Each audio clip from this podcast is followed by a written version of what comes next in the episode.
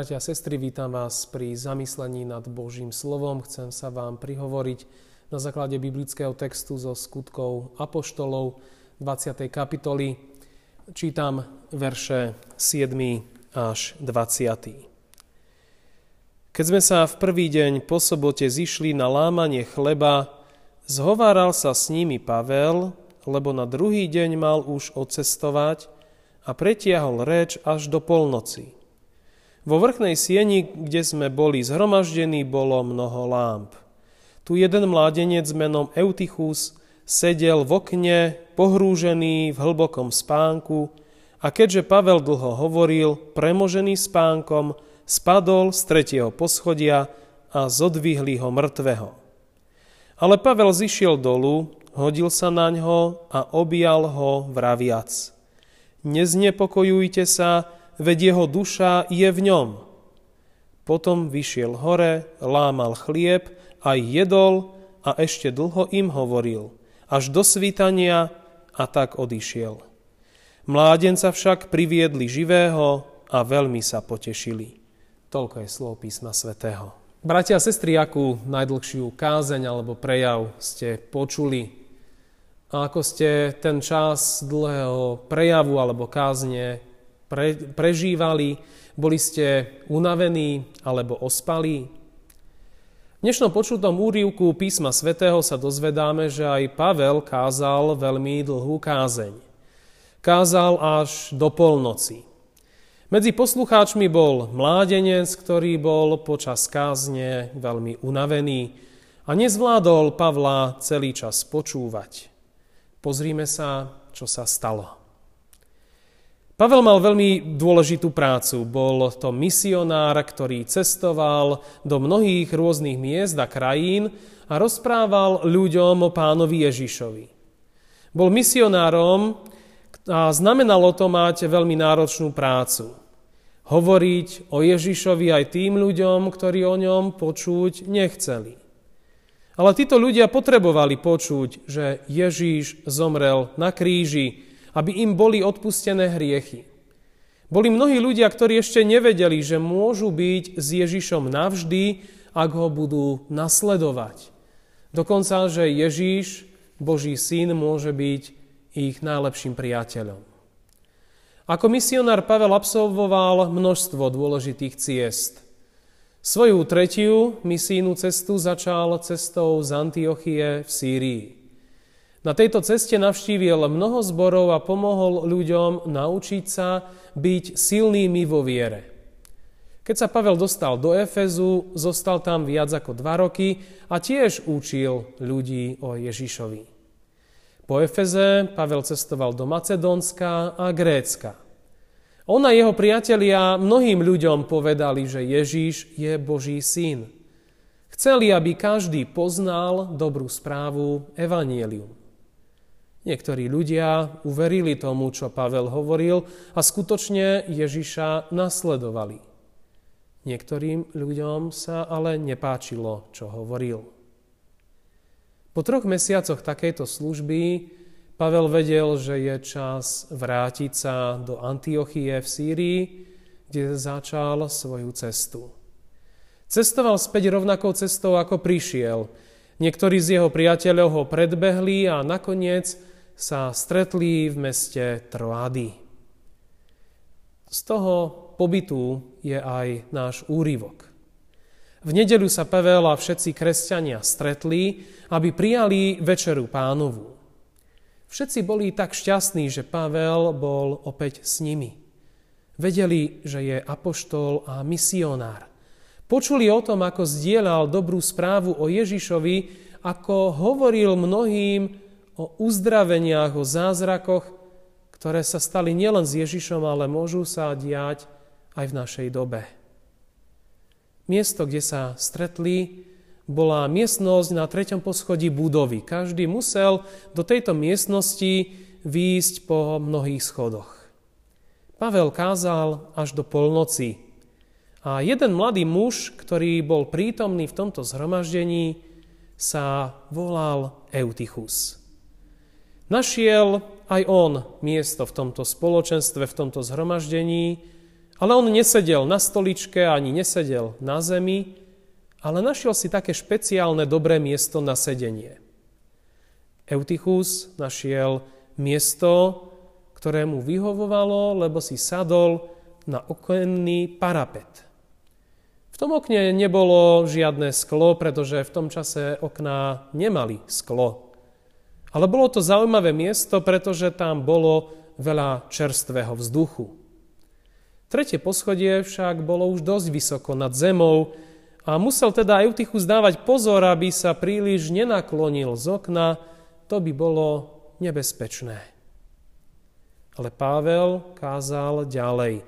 Prinášal nové a nové slova zvesti a Eutychus bol už taký ospalý, že už nemohol ostať bdelý. Nakoniec tvrdo zaspal a príliš sa naklonil z okna vypadol a dopadol na samú zem. Toto bolo veľmi vážne. Keď k nemu ľudia zišli a zdvihli ho do svojich rúk, zistili, že je mŕtvý. Všetci boli z toho takí smutní.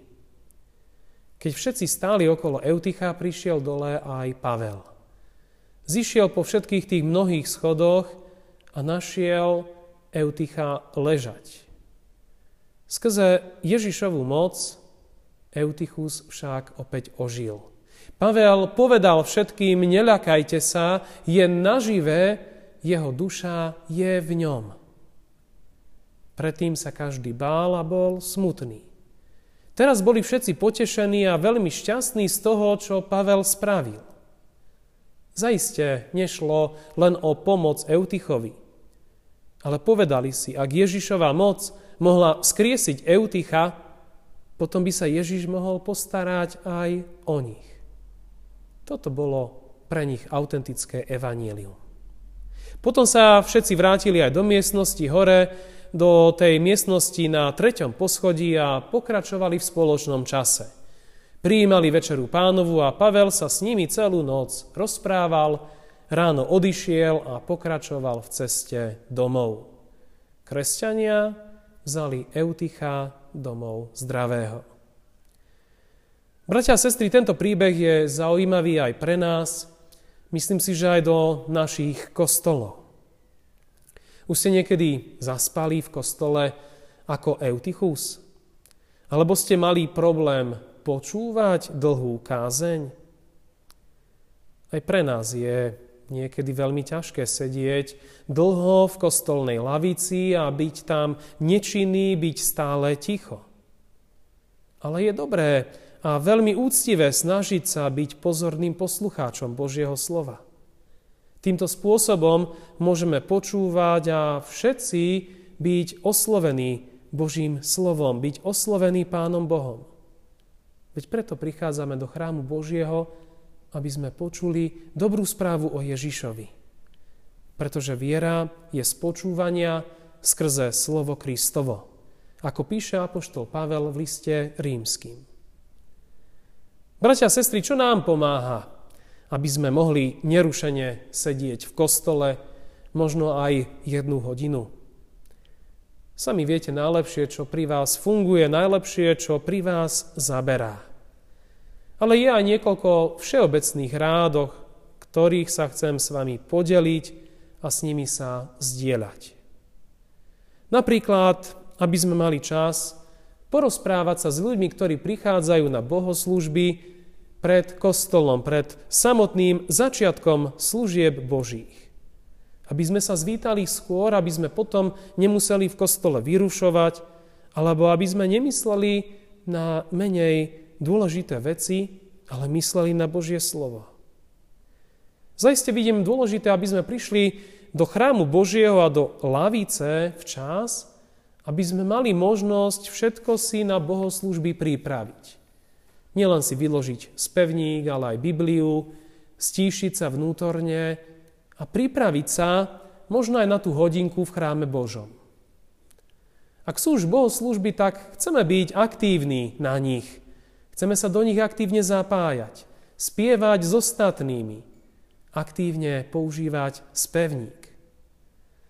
A možno aj vtedy, keď prichádza na nás únava, aby sme si mohli spevník otvoriť a zalistovať v ňom, vybrať si pieseň a prípadne si ju aj potichu zaspievať, čítať si jej slova. Chceme byť aktívni na bohoslužbách aj vtedy, keď sa modlíme, aj takým spôsobom, že skloníme hlavu a zatvoríme oči. Chceme byť v našich spoločenstvách pozorní a pozorne počúvať. Mať vypnutý mobilný telefón a popri tom aj aktívne využívať Bibliu, písmo sveté. Texty, ktoré odznievajú na službách Božích, nielen počúvať, ale si ich aj predčítať. Vyhľadať si vo svojej Biblii. Odporúčal by som priniesť na služby Božie Okrem teda spevníka Biblie aj poznámkový blok. Na čo? Aby sme si zapísali veci, ktoré považujeme za dôležité. Nejaké myšlienky, slova z kázne, ale aby sme si mohli zapísať prípadne aj biblické texty, ktoré odzneli a piesne podľa programu. Skôr mladším by som odporúčal zapisovať si aj slova alebo myšlienky, ktorým nerozumeli, aby sa mohli na ne neskôr dospelých opýtať. Toľko pár rád, ako vydržať dlhé sedenia v našich kostoloch. Verím, že nikomu z nás sa nestane, že najbližší čas bohoslúžieb zaspí.